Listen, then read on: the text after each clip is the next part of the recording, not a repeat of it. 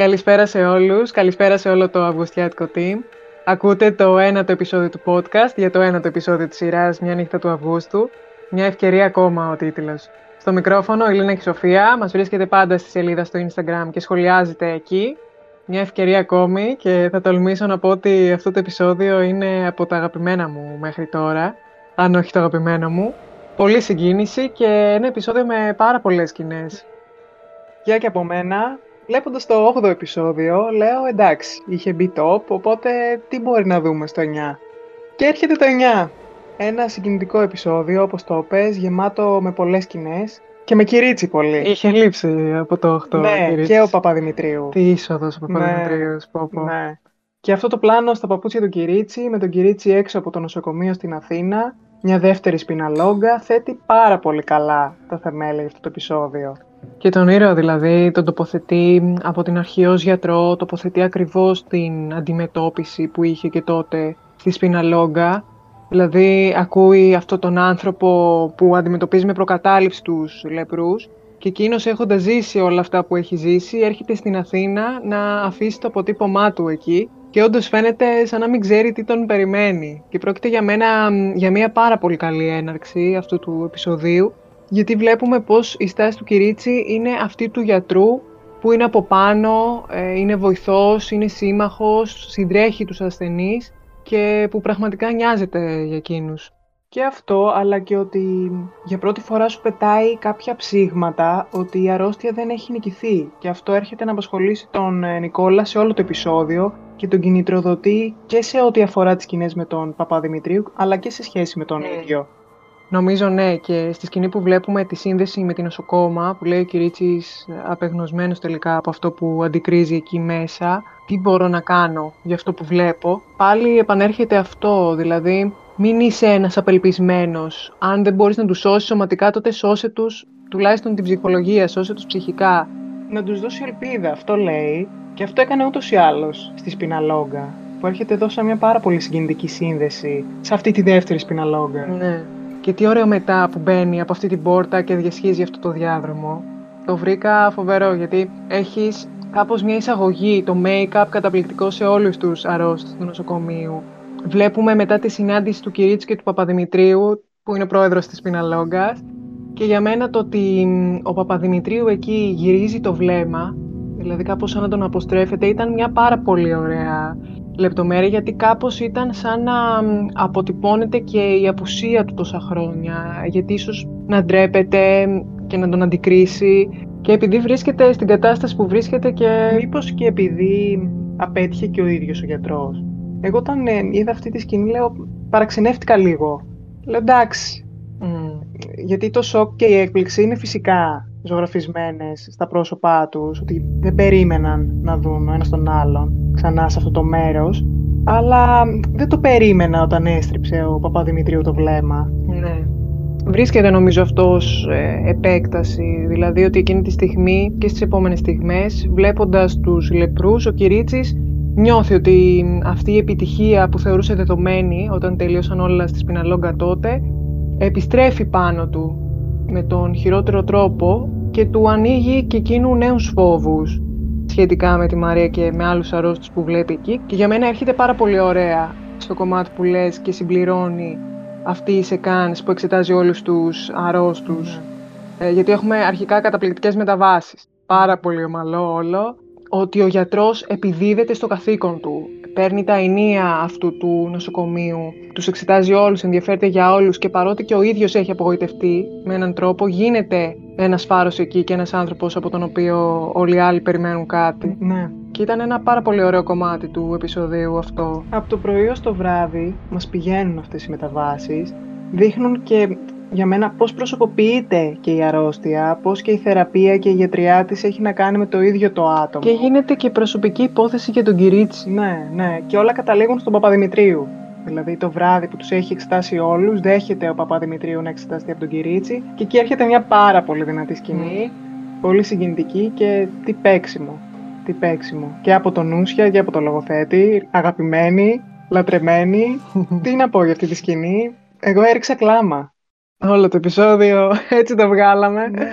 Ναι, ναι, πώς έρχεται στο προσκήνιο η Ευγενία, γιατί έχει προηγηθεί και σκηνή στην οποία ο Κυρίτσης πληροφορείται τι έχει απογίνει η Ευγενία, αλλά έρχεται η στιγμή που αυτοί οι δύο άντρες πρέπει να μοιραστούν τόσο το παρελθόν όσο και το παρόν, για να υπάρξει ίσως και κάποια προσπάθεια να νικήσουν και το μέλλον που έρχεται και στον Παπαδημητρίου. Και εκεί με τον Κυρίτσι και τον Παπαδημητρίου μαθαίνουμε ότι η Ευγενία έφυγε από καρκίνο. Βλέπουμε δηλαδή πώς η λέπρα ακόμα κοινωνικά στιγματίζει, ακόμα και τους ανθρώπους που έχουν φύγει. Βλέπουμε το ρόλο της οικογένειας, βλέπουμε το ρόλο της μοναξιάς του Παπαδημητρίου, την μοναξιά του τώρα που στο νοσοκομείο βρίσκεται και εκεί που τα τραύματα του Παπαδημητρίου τον λυγίζουν. Φαίνεται όλη η ψυχολογία με την απώλεια της ευγενίας. Ήταν κορυφαία σκηνή αυτή. Εκεί που λέει ότι τα παιδιά δεν τον επισκέπτονται, ότι δεν τον επισκέφτηκαν ποτέ. Το γεγονός ότι έχει ρίξει και εκείνος μαύρη πέτρα και ουσιαστικά είναι άγνωστος μεταξύ αγνώστων. Και τα τραύματα είναι πολύ εμφανή πλέον, γιατί ο Κυρίτσης τον εξετάζει και η κατάσταση είναι πάρα πολύ σοβαρή. Οπότε νομίζω εκεί είναι ένας κόμβος και για τον Κυρίτσι και για τον Παπαδημητρίου, αλλά κυρίως και ένα στοίχημα προσωπικό για τον Κυρίτσι να τον κάνει καλά. Είναι συγκινητικό γιατί ο Παπαδημητρίου αναποθέτει όλο του το ψυχικό βάρος στον Κυρίτσι σε αυτή τη σκηνή και ουσιαστικά ο γιατρός αντικρίζει έναν ιτημένο, έναν παρατημένο από τη ζωή που η απώλεια της γυναίκας του τον έχει εξαντλήσει, τον έχει κουράσει έχει χάσει την ταυτότητά του και εκεί έρχεται να πατήσει και στις επόμενες σκηνές για να του υπενθυμίσει ποια είναι αυτή η ταυτότητα και για να του αναπτερώσει το ηθικό. Γι' αυτό και σε αυτή τη σκηνή αυτό το σφίξιμο στον νόμο με το χέρι που τον πιάνει. Ναι. Ήταν, τι να πω, ε, συγκινητικό. Το, το λιγότερο. Το λιγότερο, ναι. Και ο Παπαδημητρίου φέρνει όλο το νησί μαζί του. Δηλαδή, όλο το νησί έρχεται σε αυτό το επεισόδιο πάρα πολύ έντονα. Οι συνδέσεις που γίνονται είναι πάρα πολλές, οι χαρακτήρες είναι ίδιοι, κρατάνε μια τρομερή συνέχεια και είναι μοναδικό να βλέπεις πώς οι ήρωες κουβαλάνε το χρόνο μέσα τους και έξω τους και πώς έχουν προχωρήσει οι ζωές τόσο διαφορετικά για τον καθένα αλλά εν τέλει ότι υπάρχει και αυτή η ευκαιρία ακόμα. Ναι, εντάξει, χειροκροτηματάκια εδώ και στους ηθοποιούς γιατί... Χειροκροτηματάρα. Και ναι, ναι, σωστά, γιατί κιόλας εκτός των άλλων, σίγουρα στο σεναριακό κέλος, σίγουρα βοηθάει στο να υπάρχει αυτή η συνέχεια, αλλά οι ηθοποιοί πραγματικά φαίνεται, ρε παιδί μου, πώς το αγαπάνε τόσο είναι πολύ. Ήρωες, ρε είναι ήρωες, αυτό. Νομίζω δηλαδή και ότι σε αυτή τη σκηνή βλέπουμε πραγματικά και πόσο ο Κυρίτσης με βάση όσο του λέει ο Παπαδημητρίου, κάπως μπορεί και ταυτίζεται με όλα αυτά. Δηλαδή και ο Παπαδημητρίου και ο Κυρίτσης στο νησί γνώρισαν τον έρωτα. Mm. Και εκεί που η Ευγενία τώρα έχει πεθάνει γιατί οι συγκυρίες το έφεραν έτσι. Δεν το έφεραν οι συγκυρίες.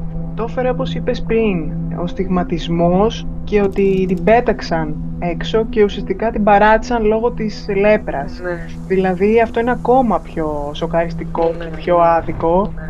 Γιατί δεν είναι απλά ότι την νίκησε η ασθένεια. Δηλαδή δεν την νίκησε η λέπρα, αλλά για μένα δεν την νίκησε ούτε και ο καρκίνος. Την άφησαν στο έλεος της. Ναι, ναι, ακριβώς. Αλλά νομίζω και για τον Κυρίτσι αυτή η στιγμή είναι αυτή που ανοίγει και το παραθυράκι σε μία από τις τελευταίες του σκηνές στο επεισόδιο, στην οποία βλέπουμε το γιατρό να φοβάται για τη Μαρία. Δηλαδή νομίζω ότι η επιτυχία της γιατριάς του Παπαδημητρίου είναι για τον Κυρίτσι πολύ προσωπική υπόθεση. Συμφωνώ σε αυτό που λες. Εμφανίζεται και ο Δημητράκης από το νησί, άλλος mm. χαρακτήρας, επίσης αγαπημένος και οι αναμνήσεις έρχονται κατά πάνω του, νομίζω, σε αυτή τη σκηνή. Και σε δηλαδή, εμάς. Και σε εμάς και σε αυτόν. Δηλαδή σε αυτή τη σκηνή που ο Νίκος μιλάει με την νοσοκόμα και εμφανίζεται αυτό το παιδί, άντρας πια, και όσα έχουν να πούν τα λέει και τα σφραγίζει αυτή η αγκαλιά. Πόσο σπουδαία. Ναι, ναι. Και ότι έχει καταλήξει και ο Δημητράκης βοηθός σε αυτό το πρόβλημα που αντιμετωπίζουν αυτοί οι άνθρωποι. Το ότι προσπαθεί και αυτός ο χαρακτήρας, όπως και η νοσοκόμα, να ανταποδώσουν αυτή την καλή τύχη που είχαν με το να είναι υγιείς. Ήταν όλο έδαινε. Όλο έδαινε. Βέβαια ξέρουμε ότι ο Δημητράκης από το νησί δεν είχε λέπρα, αλλά είναι πάρα πολύ συγκινητικό αυτό ως ε, σκέψη τώρα που έρχεται στη νύχτα του Αυγούστου. Και ακόμη πιο συγκινητικό είναι πώς έρχονται στο συμπέρασμα ότι ο χρόνος τους έχει σκορπίσει όλους μακριά. Και πώς όμως όλοι βρίσκονται στις καρδιές όλων, δηλαδή άντρας τώρα όπως είναι εκεί ο Δημητράκης, ο Κυρίτσης με την οικογένειά του πλέον, εκεί που ανταλλάζουν τα νέα και μοιράζονται πώς έχουν χτίσει τη ζωή τους, να μαθαίνουμε για την ηλέκτρα που ξέρουμε από το νησί, το κάτι άλλο. Βλέπω στον ύπνο μου την κυρία Λένη, την κυρία, και άλλες φορές στο κεφάλι μου μιλάω μαζί της. Με μαλώνει, με διορθώνει, μου λέει το καλό. Μου κρατάει το χέρι, όπως εκείνη τη μέρα που μπαίναμε πρώτη φορά στη Σπιναλόγκα. Και δεν μου το άφησε ποτέ το χέρι. Μου το κρατάει ακόμα. Δεν χάνονται οι άνθρωποι γιατρέ. Μαζί μας μένουνε. Για πάντα.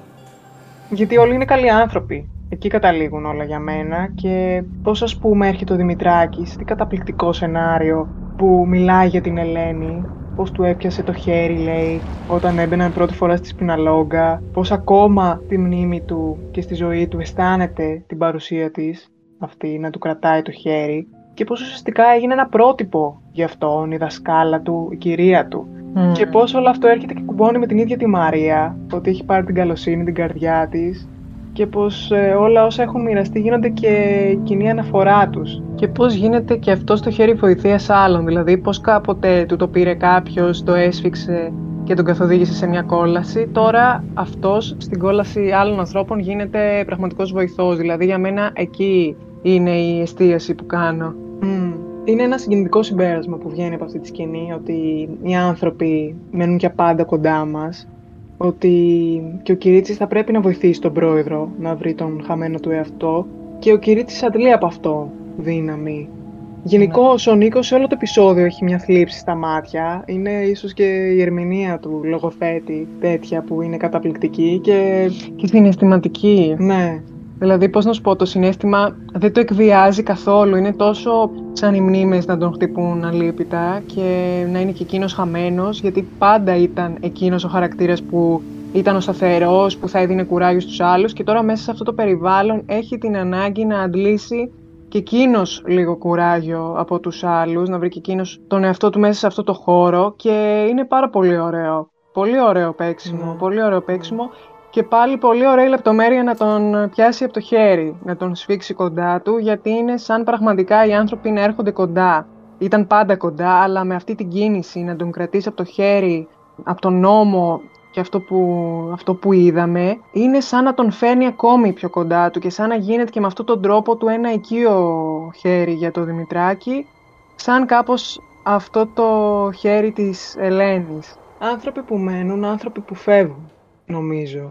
Και η απουσία της ευγενίας κάπως σκεπάζει όλη τη διάρκεια του επεισοδίου και βλέπουμε ας πούμε πώς ο Παπαδημητρίου καλείται να διαχειριστεί αυτή την απουσία. Βλέπουμε σε αυτή την καταπληκτική σκηνή, την μπλε, το δωμάτιο, πώς δεν μπορεί να διαχειριστεί όλο αυτό. Και γενικά η, η ευγενία στο επεισόδιο νομίζω γίνεται η παρουσία, όπως ήταν στο 8 η Άννα, σε αυτό η ευγενία είναι που με τον τρόπο της αιωρείται στο επεισόδιο νοητικά και επηρεάζει ένα άλλο κομμάτι των όνειρων, αλλά για τη σκηνή που λες είναι το πώς καταβάλλεται από όλο αυτό. Δηλαδή είναι μια εικόνα αυτή της σειράς, μια φωτογραφία που το βλέμμα, η σωματική εξάντληση, το ότι είναι εξάγρυπνος, ότι το φως μπαίνει ελαφρά στο δωμάτιο, σε ένα σκοτεινό δωμάτιο, το ότι είναι άδειο το δωμάτιο. Άδειο και από την παρουσία της και επειδή έχει μείνει μισός και μόνος με ναι, σκέψη ναι. Οπότε νομίζω αυτή η σκηνή είναι και για τον Παπαδημητρίου μία από τις πολλές που συμβαίνουν στη ζωή του που είναι και επιτακτική προς την αλλαγή του στο επεισόδιο, όταν τη βλέπουμε δηλαδή. Και καταλαβαίνουμε και εμείς ότι όντως έχει χάσει τον εαυτό του, όντως δεν είναι ο πρόεδρος που έχουμε γνωρίσει και ότι τα λόγια του Δημητράκη κάπως πρέπει να πραγματοθούν. Μα πώς αναζητά την ευγενία πώς λέει το όνομά της. Ήτανε τρομερό. Ήτανε τρομερό και ο Νούσιας, τι να πω, ήτανε αυτό το επεισόδιο, αχ, ε, δεν βρίσκω και τα λόγια. Ήτανε πάρα πολύ δυνατό και τα νέα ταξιδεύουν και στη Μαρία. Δηλαδή από το άκρο του τηλεφώνου ο Κυρίτσης λέει στη Μαρία τα νέα για την ευγενία και η Μαρία παγώνει στο άκουσμα άλλων αυτών. Ναι, ναι. Και το κοριτσάκι προσπαθεί να λειτουργήσει ως η ρουτίνα στα πράγματα για μένα σε αυτή τη σκηνή, δηλαδή πώς έρχεται ένα γεγονός και σε ανατρέπει εκεί που ζει στην καθημερινότητά σου. Ένα τέτοιο νέο και αποσυντονιστικά με έναν τρόπο λειτουργεί, πώς την επαναφέρει πάλι στην πραγματικότητα, πώς μετά ο Κυρίτσης στο τηλέφωνο ενδιαφέρεται για το πώς την έχουν επηρεάσει αυτές οι ειδήσεις στη Μαρία και η Μαρία τον ε, καθησυχάζει, αλλά όπως ξέρουμε είναι ένα γεγονός που δύσκολα μπορεί να μην την αγγίξει. Και βλέπουμε και λίγο την αντίστοιξη των πραγμάτων, δηλαδή όταν έχει τη Σοφία να μιλάει για μια κούκλα, το τίποτα δηλαδή, και το θάνατο της ευγενίας που είναι το μάξιμο σε αυτό το επεισόδιο, είναι κάπως κόντρα αυτά τα δύο, το ασήμαντο με το σημαντικό εννοώ. Ναι, ναι. Και όλη αυτή η ενέργεια της σκηνής μεταφέρεται στην άδεια πολυθρόνα του Κυρίτσι, που έτσι έρχεται πιο αναλυτικά να εξηγήσεις στη μικρή Σοφία η Μαρία ποια ήταν η ευγενία και να μιλήσουν και για τη λέπρα, που τη θεώρησα πάλι μια πολύ ουσιαστική σκηνή. Και σαν συνέχεια από τη σκηνή που έχει χτυπήσει η μικρή Σοφία και την ρωτάει για τη λέπρα, που για μένα δείχνει και αυτή τη συνέχεια στο γεγονός ότι το ζήτημα της λέπρας στο σπίτι θα συζητηθεί και δεν αποτελεί ντροπή, αλλά είναι κάτι για το οποίο μιλάνε ανοιχτά και δεν πρέπει να θεωρείται ταμπού ή οτιδήποτε. Γιατί το συμπέρασμα ότι θα τη θυμάμαι κι εγώ, ας πούμε, και ας μην την ήξερα, είναι αυτή η μεταλαμπάδευση της ιστορίας και ήταν σκέτη συγκίνηση. Και αυτή η σκηνή. Ναι, ναι. ναι και τα κοντινά, δηλαδή το πώς η θλίψη αποτυπώνεται στο πρόσωπο. Πάλι έχουμε αγγίγμα στα χέρια, όπως είχαμε στην αντίστοιχη της σκηνής της Μαρίας και της Σοφίας. Και αυτές οι μικρές συνδέσεις είναι που ζωντανεύουν κατά κάποιο τρόπο και τον νησί στο παρόν των ηρώων και την ανάγκη να μοιράζεται η θλίψη, να επικοινωνείται, να γίνεται ελαφρότερη. Και να ισχυροποιείται και η μνήμη, δηλαδή αυτό που λες και εσύ, το συμπέρασμα ότι θα τη θυμάται ακόμα και ας μην την ξέρει, πόσο σημαντικό. Έτσι η μνήμη δυναμώνει μέσω αυτής της μοιρασιάς. Εκείνη η κυρία ήταν λεπρή. Σαν και εμένα. Ζήσαμε μαζί σε εκείνο το νησάκι. Μαζί το παλέψαμε. Τη λέγανε Ευγενία. Θα τη θυμάμαι πάντα. Ευγενία. Τη θυμάμαι κι εγώ, κι ας μην την ήξερα. Πάλι όμως στο νοσοκομείο ήρθε η ώρα της ανάληψης δράσης του Κυρίτσι. Αυτή η προσωπική υπόθεση να σώσει τον Παπαδημητρίου νομίζω συνοψίζεται σε αυτή τη σκηνή που προσπαθεί να τον πείσει να έρθει μαζί του στην Αθήνα. Και η φράση που μου έκατσε πιο πολύ από αυτή τη σκηνή είναι ότι μπορεί να είχαμε τις διαφορές μας, αλλά δεν θαύμαζα. Και πόσο σημαντικό να του εξομολογείται αυτό σε μια στιγμή στην οποία ο ίδιος νιώθει ότι τίποτα άξιο θαυμασμού δεν έχει. Αυτές τις συναντήσεις των δύο τις λατρεύω, κατέληξα. Αποφάνθηκες. Ναι, ναι. Άλλη μια σκηνή επική. Δηλαδή, εδώ βλέπουμε πραγματικά τον Κυρίτσι να παίρνει τα ενία, να είναι αποφασισμένος ότι δεν θα συνεχιστεί αυτή η κατάσταση και να του δίνει αυτό το κουράγιο. Να τον πείθει ότι όλα ξεκινάνε από μέσα, ότι όλα θα βρουν τον δρόμο τους, αν πρώτα βρει αυτό στον εαυτό του και το βρήκα συγκλονιστικό. Και άλλη μια φράση που εγώ κρατάω πάρα πολύ είναι αυτή του Παπαδημητρίου που λέει ότι οι άνθρωποι χωρίζονται σε τυχερούς και άτυχους. Μου άρεσε πάρα πολύ. Ναι, ναι, γιατί είναι σαν να σου λέει ότι ο Κυρίτσης που είναι ο τυχερός με την Μαρία στο σπίτι θα μπορούσε πολύ εύκολα να γυρίσει κοντά της, σαν τυχερός που είναι και έχει την οικογένειά του. Αλλά εκεί είναι για μένα η επιλογή του Κυρίτσι να μπορέσει να χαρίσει λίγη από την τύχη του στην ατυχία αυτού του ανθρώπου και στις ατυχίες όλων των λεπρών σε αυτό το νοσοκομείο. Και αυτό είναι που κάνει στο τέλος ο Κυρίτσος γιατρός.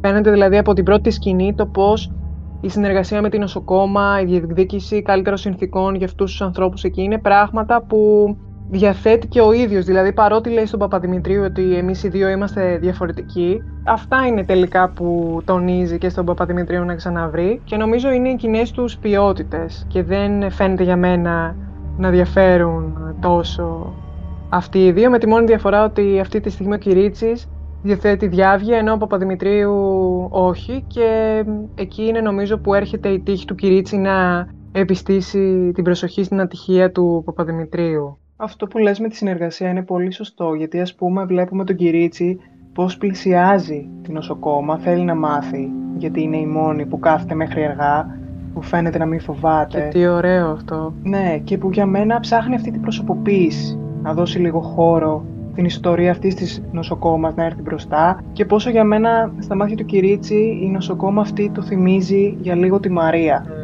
Mm. Πώς δηλαδή και στο νησί, μετά από κάποιο σημείο, είχε γίνει εθελόντρια νοσοκόμα η Μαρία. Προσέφερε και αυτή τη δική της φροντίδα και τη συνεισφορά, αλλά και κάπως το ότι δεν φοβόταν κιόλας και χάρισε αυτή τη λίγη ελπίδα και στους υπόλοιπους αρρώστους, αλλά και στον Κυρίτσι.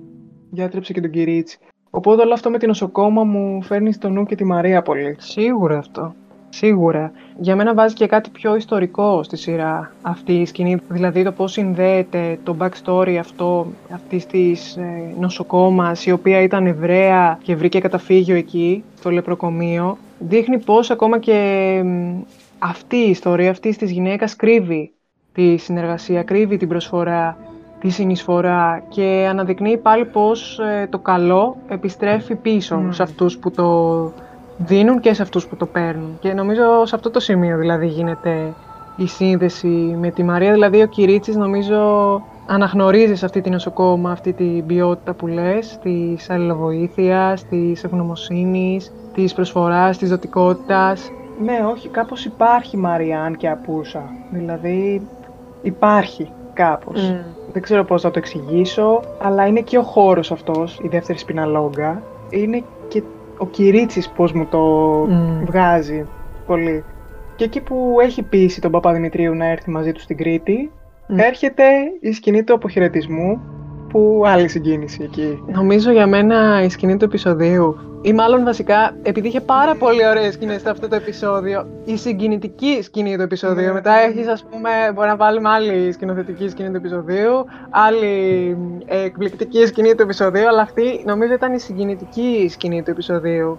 Δεν ξέρω, εκεί εγώ τελείως διαλύθηκα.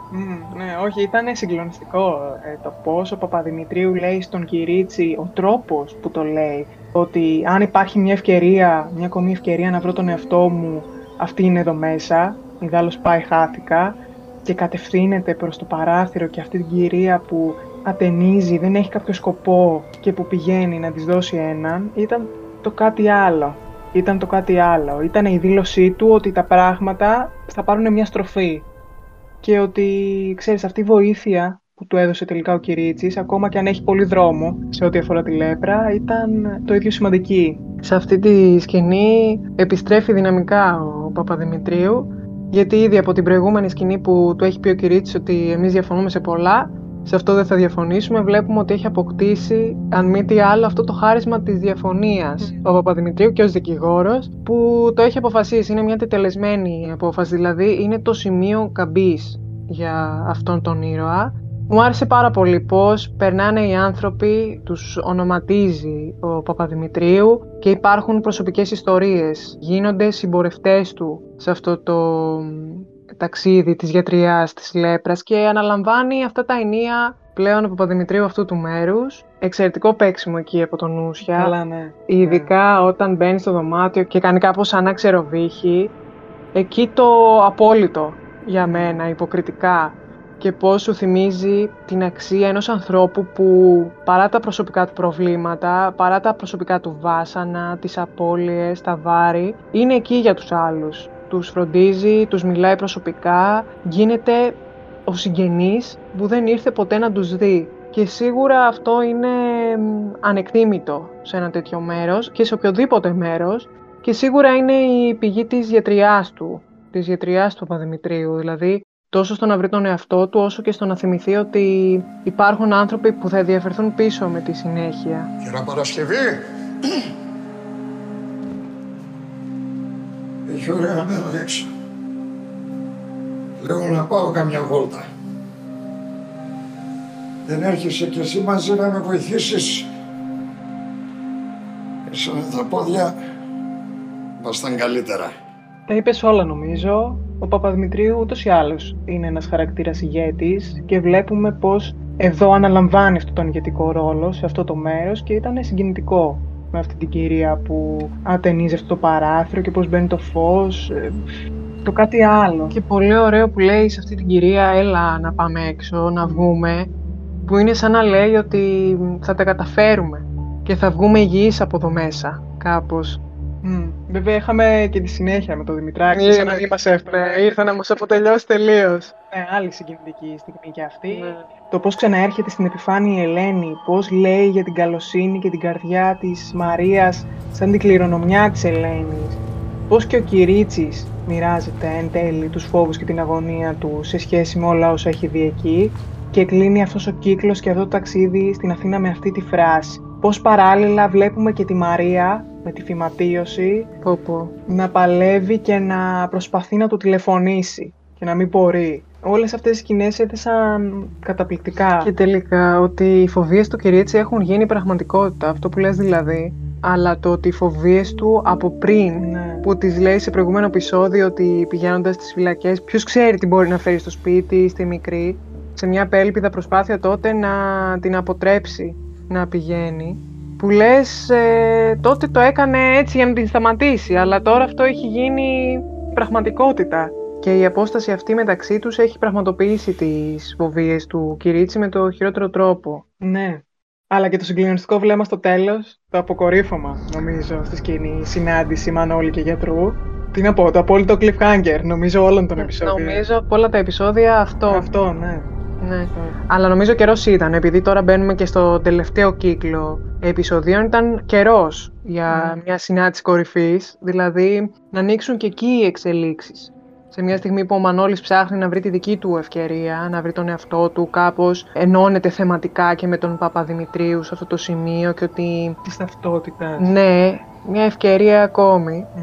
και ότι είναι μ, ο Κυρίτσης αυτός ο άνθρωπος που έχει απέναντί του δύο ανθρώπους χαμένους. Εκείνη τη στιγμή βέβαια δεν το ξέρει ότι ο Μανώλης είναι χαμένος.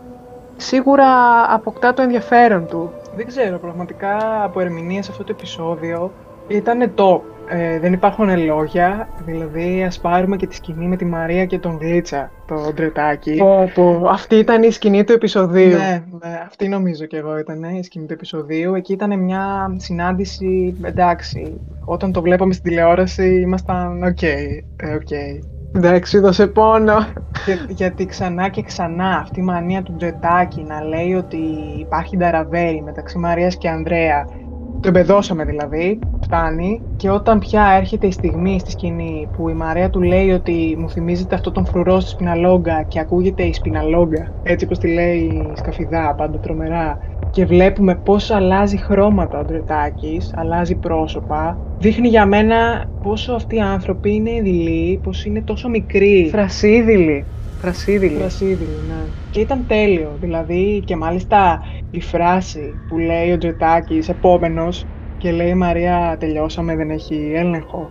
Ήταν εντάξει. Η πλήρης αποδόμηση, δηλαδή πώς τον ακολουθεί και με το βλέμμα της η σκαφιδά, πώς εκεί που έχει ανοίξει τα χέρια για να την αγγίξει σαν μυρικαστικό πάλι Ναι. ο Γλίτσας, αυτό εντάξει. Τι εξαιρετικός ηθοποιός αυτό το πράγμα κάθε φορά.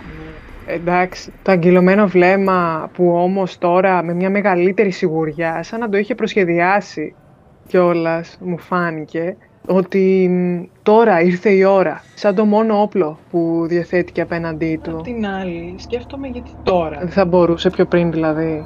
Ναι, γιατί τόσες φορές αυτό το πράγμα να το υφίσταται, γιατί τώρα, δηλαδή με κάνει να σκέφτομαι πάνω σε αυτό.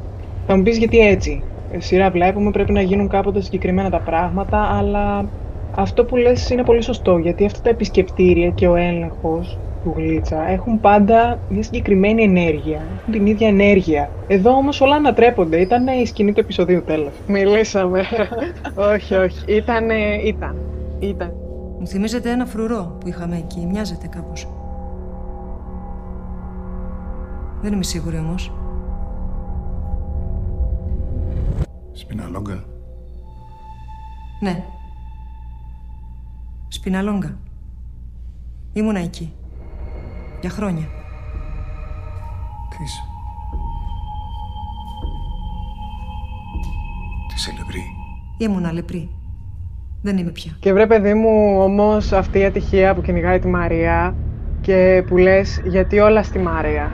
Γιατί που είναι τόσο καλή να βήξει ο δεσμοφύλακας πάνω της και να κολλήσει και εκείνη η φυματίωση που έχουμε δει στη διάρκεια του επεισοδίου ότι εξαπλώνεται στους φύλακες και σε άλλους κρατούμενους και προσπαθούν να προφυλαχτούν. Λες πω πω γιατί στη Μαρία; Ναι. Και επειδή είπα για την σκηνή, για αυτή τη σκηνή, μου άρεσε πάρα πολύ πώς δημιουργείται η σύνδεση ταυτόχρονα σε όλο το επεισόδιο ότι με τον έναν ή με τον άλλο τρόπο μια ασθένεια, μια κρίση, αν θες, κυνηγάει τους πάντες και προσπαθούν να γλιτώσουν. Δηλαδή και οι φυλακές γίνονται και εκείνες ένας χώρος μετάδοσης, ένας χώρος που ο ένας στρέφει τον άλλον απέναντί του. Οι φυλακές αποκτούν τρομερό ενδιαφέρον. Έχουμε και τη συνάντηση με το Σταθακάκι και την Κατερίνα, τη νεαρή κοπέλα. Έχουμε και το βλέμμα του δεσμοφύλακα να φρουρεί αυτό το επισκεπτήριο. Και βλέπουμε όλη αυτή την κακοποιητική διάσταση αυτού του άντρα. Πάλι εξαιρετικά πλάνα έγιναν σε αυτή τη σκηνή. Αυτό που εγώ βρήκα εξαιρετικό ήταν ότι το πλάνο τους έχει κάπως αντίκρι. Είναι ένα μοιρασμένο πλάνο και τα σίδερα αφορούν μόνο αυτόν πως είναι ας πούμε εγκλωβισμένος από τις δύο πλευρές. Πάλι εγώ θα πω που έχω μανία με τα χέρια ότι το βάρος της σκηνής έπεσε για μένα στον εξαναγκασμό πάλι. Στο πώς την αναγκάζει να λύσει τα μαλλιά της, να υπακούσει, να κάνει αυτό που της λέει και πώς εκείνη δεν μπορεί να αντιδράσει διαφορετικά παρά να σφίξει τα χέρια, να το υπομείνει, να είναι με αυτή την προσδοκία ότι ο χρόνος του επισκεπτηρίου θα τελειώσει. Αυτό μου έβγαλε δηλαδή πάρα πολύ αυτή η σκηνή. Και κάπως για μένα υπάρχει και μία έτσι παράλληλη σύνδεση και με τη Μαρία. Ναι.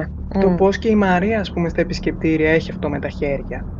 Ναι. ναι, γιατί δεν ξέρεις τι να ακούσεις. Δηλαδή αυτό το κοινό που λες με τη Μαρία μου βγάζει πιο πολύ στο ότι τι θα μου πει πάλι αυτός που έχω απέναντί μου ότι είναι και ναι. εκείνη κάπως σαν άγρια ζώα που είπες και πριν ότι είναι σαν στο κλουβί του. Ναι. Αυτό, αλλά και το βλέμμα του Βαγγέλη που...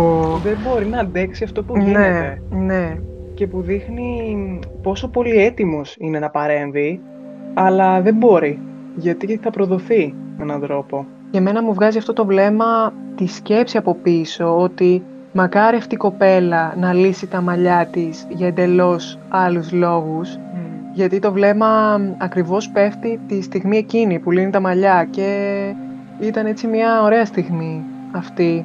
Ναι. Μια ευκαιρία ακόμη και για το μέτωπο Μανώλης Ρινιό, Αγάπη Χριστίνα, σε αυτό το επεισόδιο. Από τις εξελίξεις ε, σε αυτό το επεισόδιο που σε κρατούσαν με άλλο τρόπο μέσα στο επεισόδιο. Mm. Εκεί πήγες στη φόρτιση του νοσοκομείου, το επισκεπτήριο της Μαρίας. Είχες και αυτές τις σκηνές που ίσως έδιναν κάτι αισιόδοξο ανά σημεία. Θύμιζαν δηλαδή και στους ήρωες πράγματα, δημιουργούσαν μια άλλη ενέργεια σε αυτό το επεισόδιο και για μένα αυτό το επεισόδιο τα είχε όλα. Είχε μεταπτώσεις, είχε μεταβάσεις. Ναι. Ξεκινώντας από την πρώτη σκηνή με το Μανώλη, με καρφωμένο το βλέμμα στο βάζο, το βάζο που ρίχνουν τα παιδιά τυρινιό που έρχεται και μαζεύει αυτά τα λουλούδια. Πιο ταιριαστή σύνδεση δεν θα μπορούσε να έχει γίνει με όλα όσα συνέβησαν στο λουλουδάδικο και με τις τύψεις που έρχονται να ισοφαρίσουν τον Μανώλη σε αυτόν τον αγώνα δρόμου. Και έρχεται αυτή η φράση της Ρινιός ότι η φανή της ξεπλήρωσε αυτά τα χρωστούμενα και για μένα εκεί ανατρέπεται όλη του η θεωρία. Η άλλη φράση επίσης της Ρινιός που μου έμεινε πάρα πολύ είναι ότι εκεί που αγαπούσα από παιδί τα λουλούδια με έκανα να τα μισήσω. Το βρήκα συγκλονιστικό από άποψη σεναρίου. Για μένα όλα καταλήγουν τελικά στο πόσο Μανώλης, ακούγοντας αυτά που του λέει, επιλέγει τη φυγή. Δεν έχει τι να πει μπροστά στα τεκτενόμενα, δεν έχει κάποια άλλη αντίδραση και η μόνη λύση διαχείρισης είναι ο συνήθις τρόπος διαχείρισης των πραγμάτων που επιλέγει πάντα, δηλαδή η φυγή από αυτόν τον χώρο που η Ρινιό του έχει ανατρέψει όλη την αντίληψη για τα δεδομένα και κατ' επέκταση την πράξη του. Ναι. Γιατί πλέον αυτός ευθύνεται για αυτό το θέαμα. Μακελιό. Ναι, ναι που μετά από αυτή τη σκηνή μεταφερόμαστε και στην σκηνή Αγάθης Ρινιός. Την από μια σκηνή για μένα που παραπέμπει και στη σκηνή του 7ου επεισοδίου που ήταν μόνες του στο δωμάτιο και πυρηπήθηκε η Αγάθη τραυματά της. και που για μένα έρχεται εμφατικά εκεί το νιάξιμο όλων των προσώπων και το ότι εδώ θα μείνεις. Εδώ που σε νοιαζόμαστε, εδώ που μοιραστήκαμε κι εμείς με τον τρόπο μας τις δυσκολίες μας, Άλλη μια πολύ ωραία σκηνή και τι ωραία χημεία δημιουργήθηκε. Νομίζω ότι το σημείο στο οποίο λέει όλα τα ονόματα των ανθρώπων που μοιάζονται και του Μανώλη που έρχεται τελευταίο ήταν ένα από τα σημεία της σκηνής που ήταν πραγματικά ωραίο. Και με έναν τρόπο κάπως χιουμοριστικό, δηλαδή είσαι και εσύ βλέποντας τη σκηνή και λες έλα θα, το πει, θα το πει, το κρατάει επίτηδες πίσω δύο φορές του Σταύρο, ξέρω εγώ. ναι, ναι, ναι. ναι, όχι. Το σκέφτεσαι από την αρχή ότι ο Μανώλης νοιάζει. Ναι, είναι το πρώτο. Ναι, ναι, ναι. ναι. Και βέβαια μετά μου άρεσε πάρα πολύ και το σημείο που της λέει ότι αν θες εσύ να δείξεις τον νιάξιμό σου, πρέπει να σταθείς δίπλα του, γιατί σε έχει αυτός ανάγκη. Πιο Και πολύ. ίσως περισσότερο, ναι. Ναι. Η Αγάπη γενικώ σε αυτό το επεισόδιο έχει το ρόλο του συνδετήρα, να το πω έτσι, να τους φέρει κοντά, να συνειδητοποιήσουν ότι είναι η ευκαιρία τους το μαζί. Μμ. Θέλει να τους πρόξει και τους δύο ήρωες στο σημείο ώστε να κάνουν μια κίνηση. Δηλαδή, ακόμα και η σκηνή που έρχεται μετά με το Μανώλη και την Αγάπη είναι το ίδιο πράγμα. Να του πει ότι αξίζεις αυτή τη δεύτερη ευκαιρία, άρα διεκδίκησέ την. Και ότι δεν έρχονται πολλές φορές τέτοιες ευκαιρίες και η ευκαιρία σου είναι η Ρινιό. Η Ρινιό και η Χριστίνα. Και το ίδιο κάνει και σε αυτή τη σκηνή η Αγάπη με τη Ρινιό, σαν να της παίρνει το δάχτυλο και να δείχνει το Μανώλη ως την ευκαιρία της. Και αυτό ότι η ευκαιρία της δεν είναι κάπου μακριά, είναι εδώ, είναι συγκεκριμένη. Ουσιαστικά να εκμεύσει τις προθέσεις και των δύο, όχι απαραίτητα να τους οδηγήσει. Νομίζω τις ξέρει. Τις Μμ. ξέρει και τις έχει καταλάβει. Η ίδια τις έχει καταλάβει. Οι ήρωες χρειάζεται να τις πούν για να τις ε, καταλάβουν. Ναι, ναι. Γιατί εκεί που η Ρινιό λέει ότι εγώ τον Μανώλη τον και μένουμε με τα αποσιωπητικά, πάει να πει κάτι. Τον νοιάζομαι. Τον νοιάζομαι, τον ευχαριστώ, τον νιώθω. Πολλά ρήματα, πολλά ρήματα θα μπορούσαν να μπουν εκεί, αλλά Τον αγαπώ. μπορεί, μπορεί, αλλά το σημαντικό είναι που το έχει σκεφτεί. Που το έχει σκεφτεί η ηρωίδα, έχει σκεφτεί κάποιο ρήμα να βάλει στην πρόταση. Ακόμα και αν εμείς δεν το ακούμε. Καταρχάς, εδώ έχετε τόσους ανθρώπους που σας νοιάζονται. Το Σταύρο, εμένα, τη Γιώτα, τη μικρή της Κικής. Το Σταύρο, όχι, το Σταύρο τον είπα. Το Μανώλη. Ιδίως το Μανώλη. Και το ίδιο είναι που κάνει και ο Μανώλης στη δική του σκηνή με τη Ρινιό, όταν προτείνει αυτό το σινεμά. Δηλαδή, δράτεται αυτής της ευκαιρίας στη στοιχεία συνάντησης και της προτείνει το ενδεχόμενο να μείνει εκεί, να μείνει η Χριστίνα, να συνεχίσει τα μαθήματα ζωγραφικής μαζί του. Ουσιαστικά της προτείνει μια φυσιολογική ζωή. Και αυτό είναι το ωραίο για μένα, ότι ενώ έχουμε δει σε προηγούμενες σκηνές και σε προηγούμενα επεισόδια ότι έχει πει αγάπη στο Μανώλη ότι η Ρινιό ξέρει τι να περιμένει από σένα, δεν είναι καμία φαντασμένη, ξέρει τι είσαι ικανός να της δώσεις. Αυτό το συγκεκριμένο κάτι δημιουργεί στη Ρινιό ένα χαμόγελο όταν ο Μανώλης φεύγει και το ότι ανεβαίνει με ενέργεια τα σκαλιά, ε, με μια άλλη διάθεση, με αυτή την ταχύτητα, μου βγάζει αυτό το πολύ αισιόδοξο. Ήταν πολύ ωραία αυτή η σκηνή γιατί έρχεται ως επιστέγασμα της σκηνής με την Αγάπη που έχει αυτή την αφυπνιστική δράση για μένα, τον πιάνει, τον ταρακουνάει αλήθεια, οπότε θα ήταν χαζός να μην πει τίποτα. Και μ' άρεσε και πάρα πολύ σκηνοθετικά πώς τρίβει προς το φως, άμα το δεις δηλαδή. Μπαίνει κάπως στο φως όταν στρίβει, πετάγεται ένα φως από πίσω και μετά πάνε προς τη σκάλα, σαν να λέει κιόλας ότι έχουμε χρόνο, έχουμε δρόμο και το βρήκα ωραίο και οπτικά έτσι.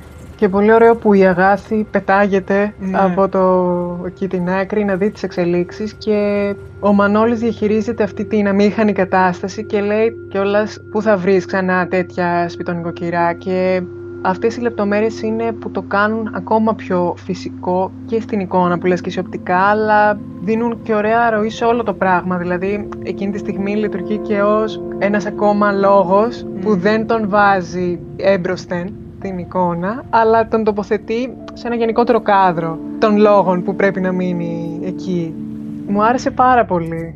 Ναι, γιατί είναι και σαν μια πρόφαση. Ναι, Είναι μια πρόφαση, όπως ναι. για μένα πρόφαση ήταν και αυτό με τα μαθήματα ζωγραφικής. Δηλαδή για μένα κύρια είναι η σχέση που έχει δημιουργηθεί με το παιδί και το ότι είναι μια σχέση ουσιαστική και είναι και κάπως πατρική. Αυτή η σκηνή για παράδειγμα με το Μανώλη και τη Χριστίνα που είναι στο πάτωμα και ζωγραφίζουν και συζητούν Άλλο έπος. μου δείχνει, ναι, μου δείχνει πόσο βαθιά είναι η σύνδεση αυτή και πώς και το παιδί έχει μπει σε αυτή την παγωμένη καρδιά του Μανώλη και προσπαθεί να ζεστάνει κάποια σημεία της. Ναι, εμένα μου άρεσε πάρα πολύ που στη διαδοχή των σκηνών στο επεισόδιο αυτή η σκηνή τοποθετείται μετά από τη σκηνή της Μαρίας και της μικρής Σοφίας. Δηλαδή είναι με έναν τρόπο σαν να σου λέει ότι και η μικρή με το Μανώλη έχουν μια πάρα πολύ στενή σχέση, ότι εν πάση περιπτώσει αυτά που θα μοιραστούν είναι πολύ ριζικά, είναι πολύ βαθιά, σχεδόν πατέρας προς κόρη και αυτό συμβαίνει όντως γιατί το κοριτσάκι με κάποιο τρόπο φτάνει στην καρδιά του που λες και εσύ και μ, κάνει τον Μανώλη να παραδέχεται κάποια πράγματα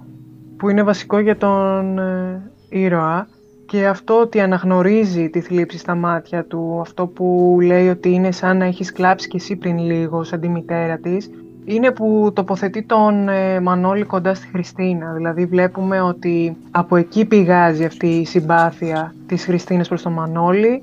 Από εκεί απορρέει μια οικειότητα και προς τα εκεί κατευθύνεται και η εξερεύνησή της. Και να αφήσουν αυτό το θλιμμένο πουλί να πετάξει κάπως. Είναι δηλαδή σαν το κοινό αναγνωριστικό του. Ναι. Τα θλιμμένα μάτια. Ναι. Πολύ ωραίο αυτό. Ξέρεις, αν και παιδί Χριστίνα, αυτή η οριμότητα, αυτή η κατανόηση των ενηλίκων, του Μανώλη εν προκειμένου, είναι και κάπως ενδιαφέρουσα με την έννοια ότι στις ερωτήσεις ενός παιδιού πρέπει να δοθούν απαντήσεις. Είναι τόσο στοχευμένες όμως οι ερωτήσεις, με αυτή την έννοια το λέω. Δηλαδή, όταν λέει ότι δεν θα μου πεις, Μμ. εκεί για τη θλίψη και το βλέμμα, είναι ερωτήσεις που δεν μπορεί να αρνηθεί ακριβώς την απάντηση. Δηλαδή, ακόμα και αυτό που τη λέει για τη ζωγραφιά, ότι είναι ένας άγνωστος, αλλά ένας άνθρωπος που τον έχει σώσει και έρχεται μετά η Χριστίνα λέγοντας να τον ευχαριστήσουμε διπλά, γιατί έχω κι εγώ την ευκαιρία να περνάω το χρόνο αυτό μαζί σου και να αναπτύσσουμε αυτή τη σχέση. Είναι συγκινητικό, είναι πάρα πολύ ωραίο.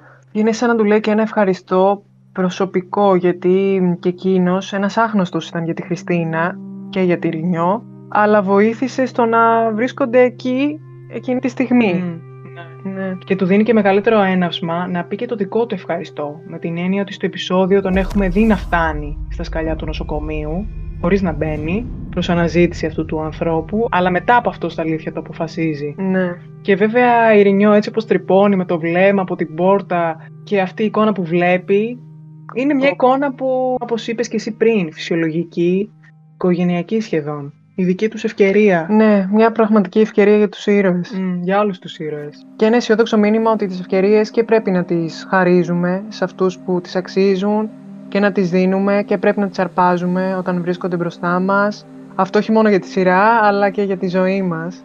Ευχαριστούμε πάρα πολύ που ακούσατε το σημερινό podcast. Αναμένουμε με αγωνία τα επόμενα επεισόδια. Μπαίνουμε στην τελική ευθεία. Για να μην χάνετε τα επεισόδια του podcast, ακολουθήστε το podcast, βαθμολογήστε την εκπομπή. Ελάτε οπωσδήποτε για σχόλια στο Instagram, τα αγαπάμε πάρα πολύ.